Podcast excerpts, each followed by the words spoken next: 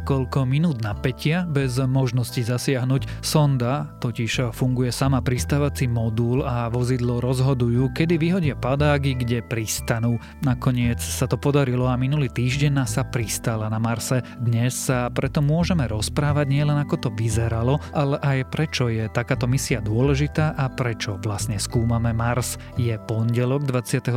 februára, meniny má Etela a dnes by malo byť teplejšie, pekná obloha aj počasie, zamračené bude skôr výnimočne. Denné teploty by sa mali vyšplhať na 7 až 13 stupňov. Počúvate Dobré ráno, denný podcast denníka Sme dnes s Tomášom Prokopčákom. Tak, hodina investovania v troch krokoch môže začať. Veď predsa nedovolíme našim financiám sedieť v kúte. A ideme. Raz, dva, tri, odpoviem na otázky. Dva, dva, tri, vyberám fond. Tri, dva, tri, nastavujem trvalý príkaz. A teraz všetci spoločne. Raz, dva, tri, raz, dva, tri, raz, dva, tri, raz, dva, tri. Tri jednoduché kroky a pozrite sa. Krása. Už to máte v malíčku. Roztancujte svoje financie vďaka online investovaniu cez ČSOB Smart Banking. Aj z vás sa môže stať investor. Chce to iba tréning. ČSOB. Pre vás osobne. S investíciou do fondu je spojené aj riziko. Viac informácií na ČSOB.sk.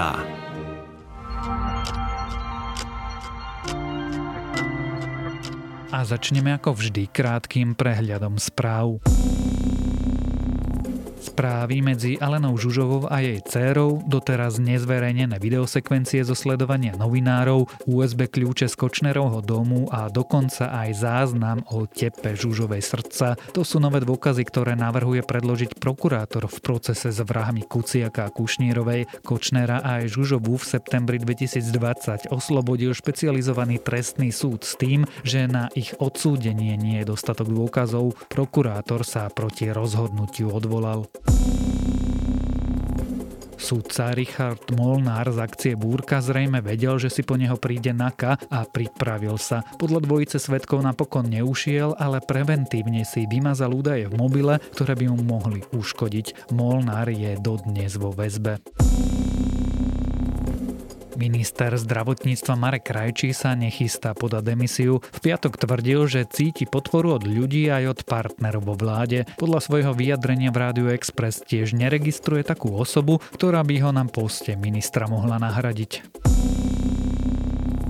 Nová štúdia v časopise Lancet skúmala, čo sa stane, ak ľuďom podáme jednu dávku vakcíny od Pfizeru. Výsledky z Izraela ukázali, že už prvá dávka poskytla ochranu pred symptomatickým priebehom ochorenia COVID-19 až 85% účastníkov. Výsledkom by mohlo byť, že druhá dávka očkovania sa môže aj výraznejšie oddialiť.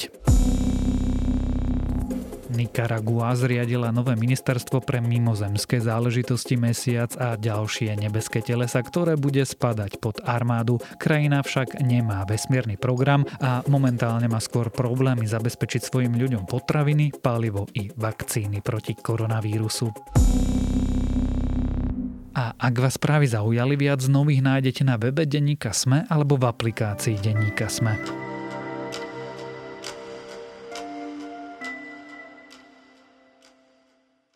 A hovoria, tomu 7 minút hrôzy, zhruba toľko trvá zostupný manéver a zhruba toľko nemôžu vedci a inžinieri pri pristávaní na Marse našim zariadeniam pomôcť. Jednoducho, červená planéta je príliš ďaleko. Koncom minulého týždňa však na Marse úspešne pristalo vozidlo Perseverance od NASA. Čo tam ide robiť, prečo je to výnimočná misia a prečo sme vlastne tak veľmi posadnutí Marsom a prečo ho skúmame, sa dnes budem rozprávať so zástupcom šéf-redaktorky denníka Dneska sme Ondrejom Podstupkom. Skycam maneuver has started. About 20 meters off the surface. We're getting signals from MRO. UHF is good. Touchdown confirmed. Perseverance safely on the surface of Mars, ready to begin seeking the sands of past life.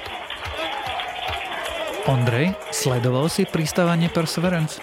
Uh, nie. Prečo?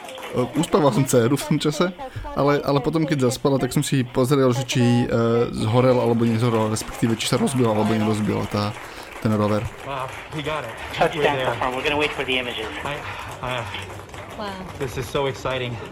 Uh, the team is beside themselves. It's, it's, it's so surreal.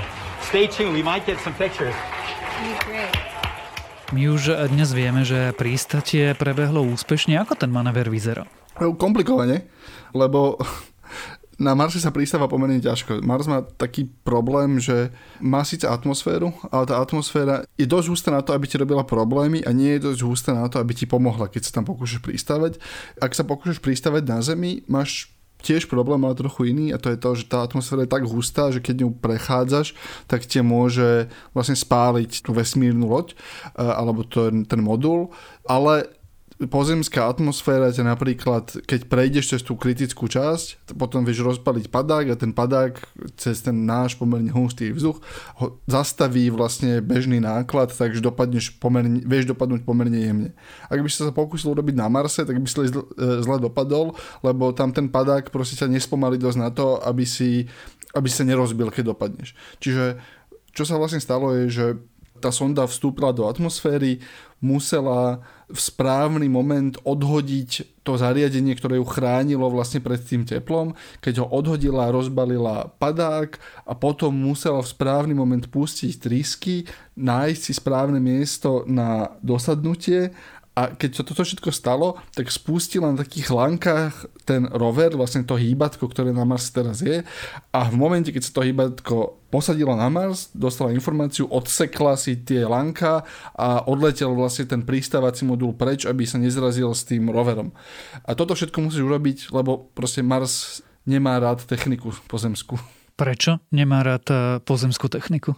Lebo je to mŕtva planéta, veľmi, veľmi jednoducho, čo znamená, že od presne od, od toho, že, že má atmosféru, s ktorou natívne alebo prirodzene by sa nám ťažko pracuje. Je tam hrozné množstvo prachu, ktorý na Zemi nemáme ako globálne, lebo proste máme biosféru, ktorá s tým prachom narába, ktorá ho udrží vlastne veľmi často akoby v pôde ho zachytávajú rastliny, to, čo je na Marse prach.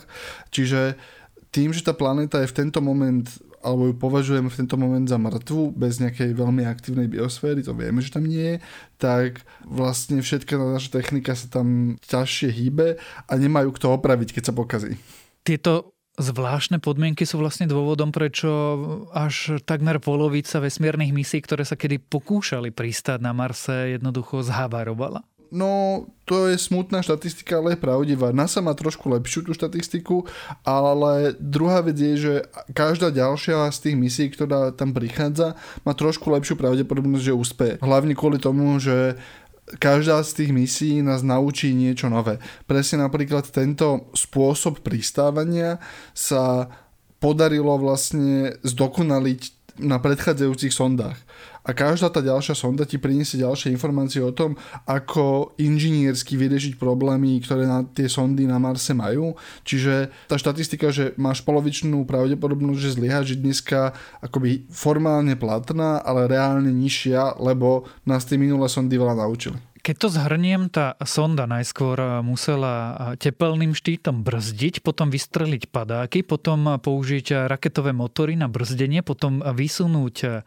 žeriav, na ktorom je zavesené to samotné vozidlo, ktoré je veľké asi ako auto bežné a potom vlastne odísť, aby nič ďalšie nepoškodila a toto všetko musela robiť sama, keď Mars je príliš ďaleko na to, aby to niekto riadil? Mars je jednak príliš ďaleko. V závislosti od toho, ako na obežných dráhach, ako je Zem a Mars, tak je to od nejakých akoby 8 až 11 minút je ten čas, kedy ty niečo pošleš svetelnou rýchlosťou na Zem a on sa to vráti. A teda nevráti, ale on to príde na Mars, čiže je to pomerne ďaleko, je prvá vec. Druhá vec je, že aj v momente, keby si sa na, nejakým spôsobom vedel komunikovať, poslať tam ten signál v reálnom čase, čo sa nedá, lebo Einstein mal pravdu, tak, tak v momente, keď tá sonda prechádza atmosférou, s ňou nevieš komunikovať vôbec. Tam je toľko rušenia, proste ten vstup je tak namáhavý pre tú sondu a tak toľko ruchu je okolo nej, že ty v ten moment nevieš tej sonde žiadnym spôsobom pomôcť. Ona naozaj musí byť naprogramovaná tak, aby si svoje problémy, ktoré tam môžu vzniknúť, vyriešila sama. Okrem iného táto sonda, čo musela urobiť, keďže pristávala na komplikovanom mieste na, vo veľmi zložitom teréne, tak si musela vedieť nájsť vlastné miesto pristania, čo znamená, že keď pristávala, tak sa musela radarom pozrieť a nájsť si a donavigovať sa na miesto, kde mohla bezpečne zložiť ten svoj rover. A to robila na základe čoho? Bola tam nejaká umelá inteligencia, alebo to si predstavujem príliš optimisticky? Neviem, či by som to nazýval úplne e, umelá inteligencia. Bol tam pomerne sofistikovaný software, ktorý vedel, čo má hľadať. Čiže on, on bol tam software, ktorý sa vedel pozrieť na tie radarové snímky, najmä radarové snímky a vedel, že toto je veľký kameň, tak sem nedám ten rover. Ale tradičný problém týchto sond je napríklad ten, že keď ich začneš porovnávať s nejakou pozemskou technikou, tak zistíš, že vlastne majú pomerne slabé parametre, majú veľmi, majú akože veľmi sofistikované technológie, ale tie technológie zároveň musia byť schopné prežiť mesiace letu vesmírom, náročný prechod atmosférou, podmienky na Marse, čiže ten počítač na tej sonde nie je úplne akože najvýkonnejšia vec, ktorú máme tu na Zemi, plus dlho trvá certifikácia, kým od momentu, keď to vyrobíš, do momentu, kým to pošleš, kým to tam príde. A musí to byť byteľné, tá technológia, čiže myslím si, že umelá inteligencia bolo trošku nadhodnotenie, ale pomerne sofistikovaný software, opäť aj na základe toho, ten, to miesto je zmapované a na základe toho, že o Marse sme sa veľa naučili, tak vieme urobiť lepší software na to, aby tam tá sonda. We have just heard the news that Perseverance is alive on the surface of Mars. Congratulations to the mission. And looks like we have some more news in. It looks like we're getting the first image.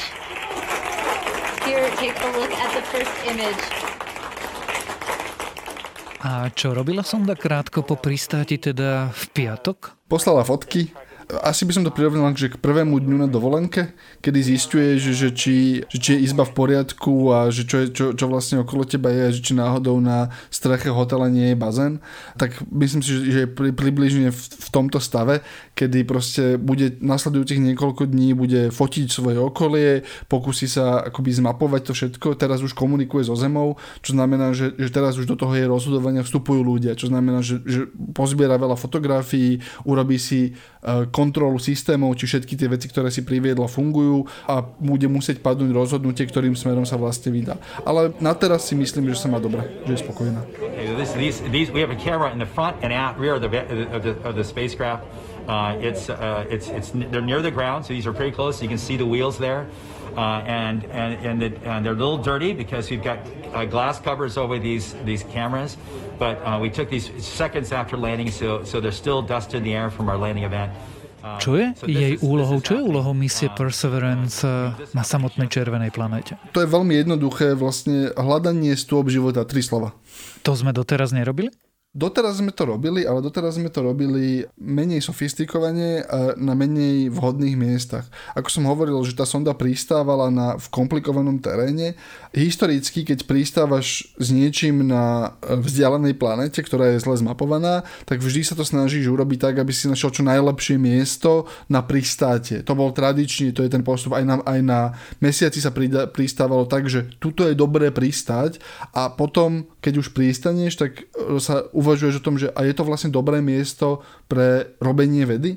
Tento raz to bolo opačne, lebo už o tom Marse vieme dosť, tá technológia je dosť pokročila na to, aby si tí vedci vybrali, že našli sme na Marse miesto, ktoré, ktoré si myslím, že je najlepší kandidát na hľadanie stôp po živote a pošleme tam tú sondu a vyriešime inžinierské tie problémy. Čo znamená, že tá sonda pristála na, na mieste, ktoré kedysi bývalo dnom jazera, do ktorého pravdepodobne vtekala alebo vytekala rieka ktoré je členité, ale z toho, čo vieme o živote na Zemi, je to najlepšie miesto, kde by mohli ostať nejaké stopy po živote. My už vďaka misii roveru Curiosity definitívne vieme, že na Marse boli podmienky vhodné na život.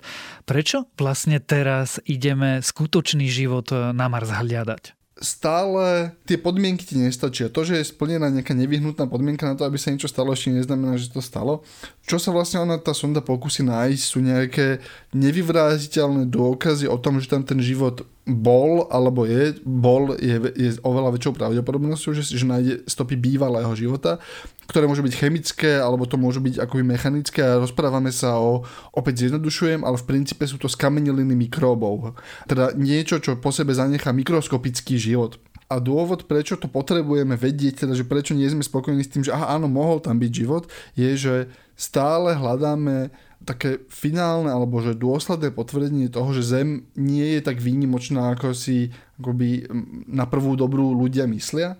A ty naozaj chceš nájsť dôkaz o tom, že tuto bol život na tomto mieste, aj keď tu už možno nie je, aby si zistil, ako veľmi je Zem tá unikátna jediná snehová vločka vo vesmíre. V momente, keby si sa našiel dôkaz, že nie život bol aj na Marse, tak to trochu zmení naše rozmýšľanie o zbytku vesmíru, lebo zrazu máš, nemáš vzorku jednej planéty s jedným pozorovaným životom, ale máš vzorku dvoch preskúmaných planét, na ktorých dvakrát bol život a to ti mení dramaticky matematiku aj rozmýšľanie o tom, čo je tam vonku. Ty si myslíš, a teraz tú otázku rozdelím na dve podotázky, že Perseverance mimozemšťanov objaví a vo všeobecnosti, že na Marse život bol?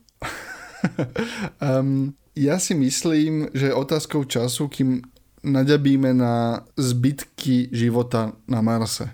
Takto by som to povedal. Teda, kým naďabíme na nejaký pozostatok niečoho, čo mohlo vzniknúť iba tým, že tam bol život. Opäť nejaká ekvivalent z kameneliny a bude, podľa mňa to bude ekvivalent z mikróba, mikroskopického života. Teda nejaká štruktúra, ktorú mohol vytvoriť iba mikroskopický život a mechanicky alebo, bio, alebo chemicky nemá ako vzniknúť.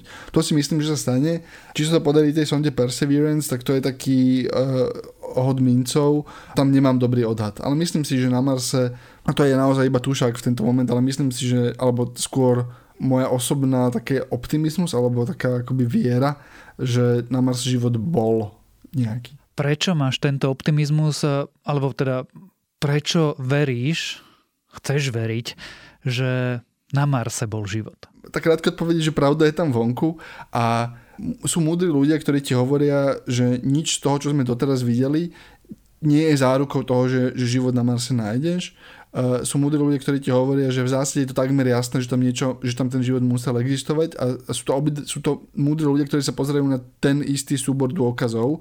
Čiže teraz je to naozaj, povedal by som, že položka osobnej viery. Proste je tam tak veľa neznámeho stále, že je to položka naozaj toho, že ako by som chcel, aby to bolo v skutočnosti. Myslím si, že tá moja viera v to, že tam ten život bol a že nájdeme tie stopy, je viac v tento moment želanie ako nejaké, nejaké rozmýšľanie na základe dostupných informácií, lebo aj keď máme veľa náznakov, tak stále nevieme vyhodnotiť ich širší kontext a nevieme, že či ten náznak, že, že dobre, máme metánové, máme prúdy metánu, ktoré si na Marse obdobia. Jedno z vysvetlení môže byť, že prebiehajú biologickým procesom a nejaké baktérie ich vyrábajú, ale v skutočnosti nevieš. A proste nevieš všetky tie drobnosti, ktoré nám to naznačujú, nevieš či ti dávajú šancu 1% alebo 50%, lebo máme malú vzorku. Čiže teraz v tento moment je to naozaj viac želanie, ktoré sa pretavuje do viery, lebo máme príliš málo faktov. Ak máme dosť dobrých dôvodov domnievať sa, že v súčasnosti a teda oveľa viacej v minulosti mohol byť na Marse život, je dobrým nápadom, aby tam išli ľudia? Ja si myslím, že je dobrým nápadom, aby tam išli ľudia. Je to taká ďalšia hranica ja si vždy spomeniem, keď americký prezident Kennedy oznamoval misiu na mesiac, tak použil takú formulku, že, že nerobíme to kvôli tomu, že to je ľahké, ale že to je náročné, ale že to je cieľ, ktorým budeme merať naše ambície a on ho vtedy hovoril e, k Američanom a hovoril to v kontexte studenej vojny. Myslím si, že dneska to môžeme rozšíriť akoby na nejakú globálnu komunitu. Je to cieľ, ktorý meriaš svoje ambície a ktorý ti slúži na zaostrenie schopností. A je to taká veľká, akože taká, taká stará, veľkodušná myšlienková politika, ale mi to veľmi páči a myslím si, že stále tie vesmírne misie majú akoby schopnosť toto robiť. Čiže akoby je to nejaký spoločný cieľ, na ktorý sa môžeš zamerať, či si Američan, Slovák, Číňan, Rus, to je jedno. A je to nejaká, nejaký druh veľkej ambície, ktorá je pozitívna a to si myslí a môže byť spoločná pre všetkých a to si myslím, že je dobrá vec. And what does this mean for NASA and its future plans? For human exploration, we have the MEDLI, Mid, uh, Mars Entry and Landing Instrumentation, which is going to give us EDL information. Um, we have the Mars Environmental Dynamics Analyzer. It's going to give us uh, properties, size and properties of dust particles, because when, when we send people, we're going to have to deal with that dust. A teda tá ambícia nastane a ak áno, kedy sa prví ľudia poprechádzajú v prachu červenej planety? ja ti, ja ti odpoviem otázku, veríš Elonovi Muskovi? Vzhľadom na to, ako ďaleko je jeho ambicioznejšia časť vesmírneho programu, ani nie. No, takto. Elon Musk hovorí, že, a to je vyjadrenie spred pár dní alebo týždňov v tento moment, že si myslí, že prvú ľudskú misiu smerom k Marsu pošlo v roku 2026 ľudia, ktorí sú opatrnejší a trochu realistickejší, lebo Elon Musk veľmi často posúva dátumy, ktoré zvykne spomenúť, aj keď tie 26 je v skutočnosti 5 rokov, čo je veľmi, veľmi blízko, čiže tam už máš pomerne menej premenných. Sú ľudia, ktorí ti hovoria, že realistický termín je niekedy koniec tohto desaťročia alebo začiatok toho, toho budúceho. Ja si myslím, že, že v 30 rokoch sa človek aspoň na obežnú dráhu Marsu dostane. Budeme to sledovať a budeme teda roky rokúce čakať o výskume Marsu o aktuálnej misii roveru Perseverance sme sa rozprávali so zástupcom šéf-redaktorky denníka SME Ondrejom Podstupkom. Tak, hodina investovania v troch krokoch môže začať. Veď predsa nedovolíme našim financiám sedieť v kúte. A ideme Raz, dva, tri, odpoviem na otázky. Dva, dva, tri, vyberám fond. Tri, dva, tri, nastavujem trvalý príkaz. A teraz všetci spoločne. Raz, dva, tri, raz, dva, tri, raz, dva, tri, raz, dva, tri. Tri jednoduché kroky a pozrite sa. Krása. Už to máte v malíčku. Roztancujte svoje financie vďaka online investovaniu cez ČSOB Smart Banking. Aj z vás sa môže stať investor. Chce to iba tréning. ČSOB pre vás osobne. S investíciou do fondu je spojené aj riziko. Viac informácií na čsob.sk.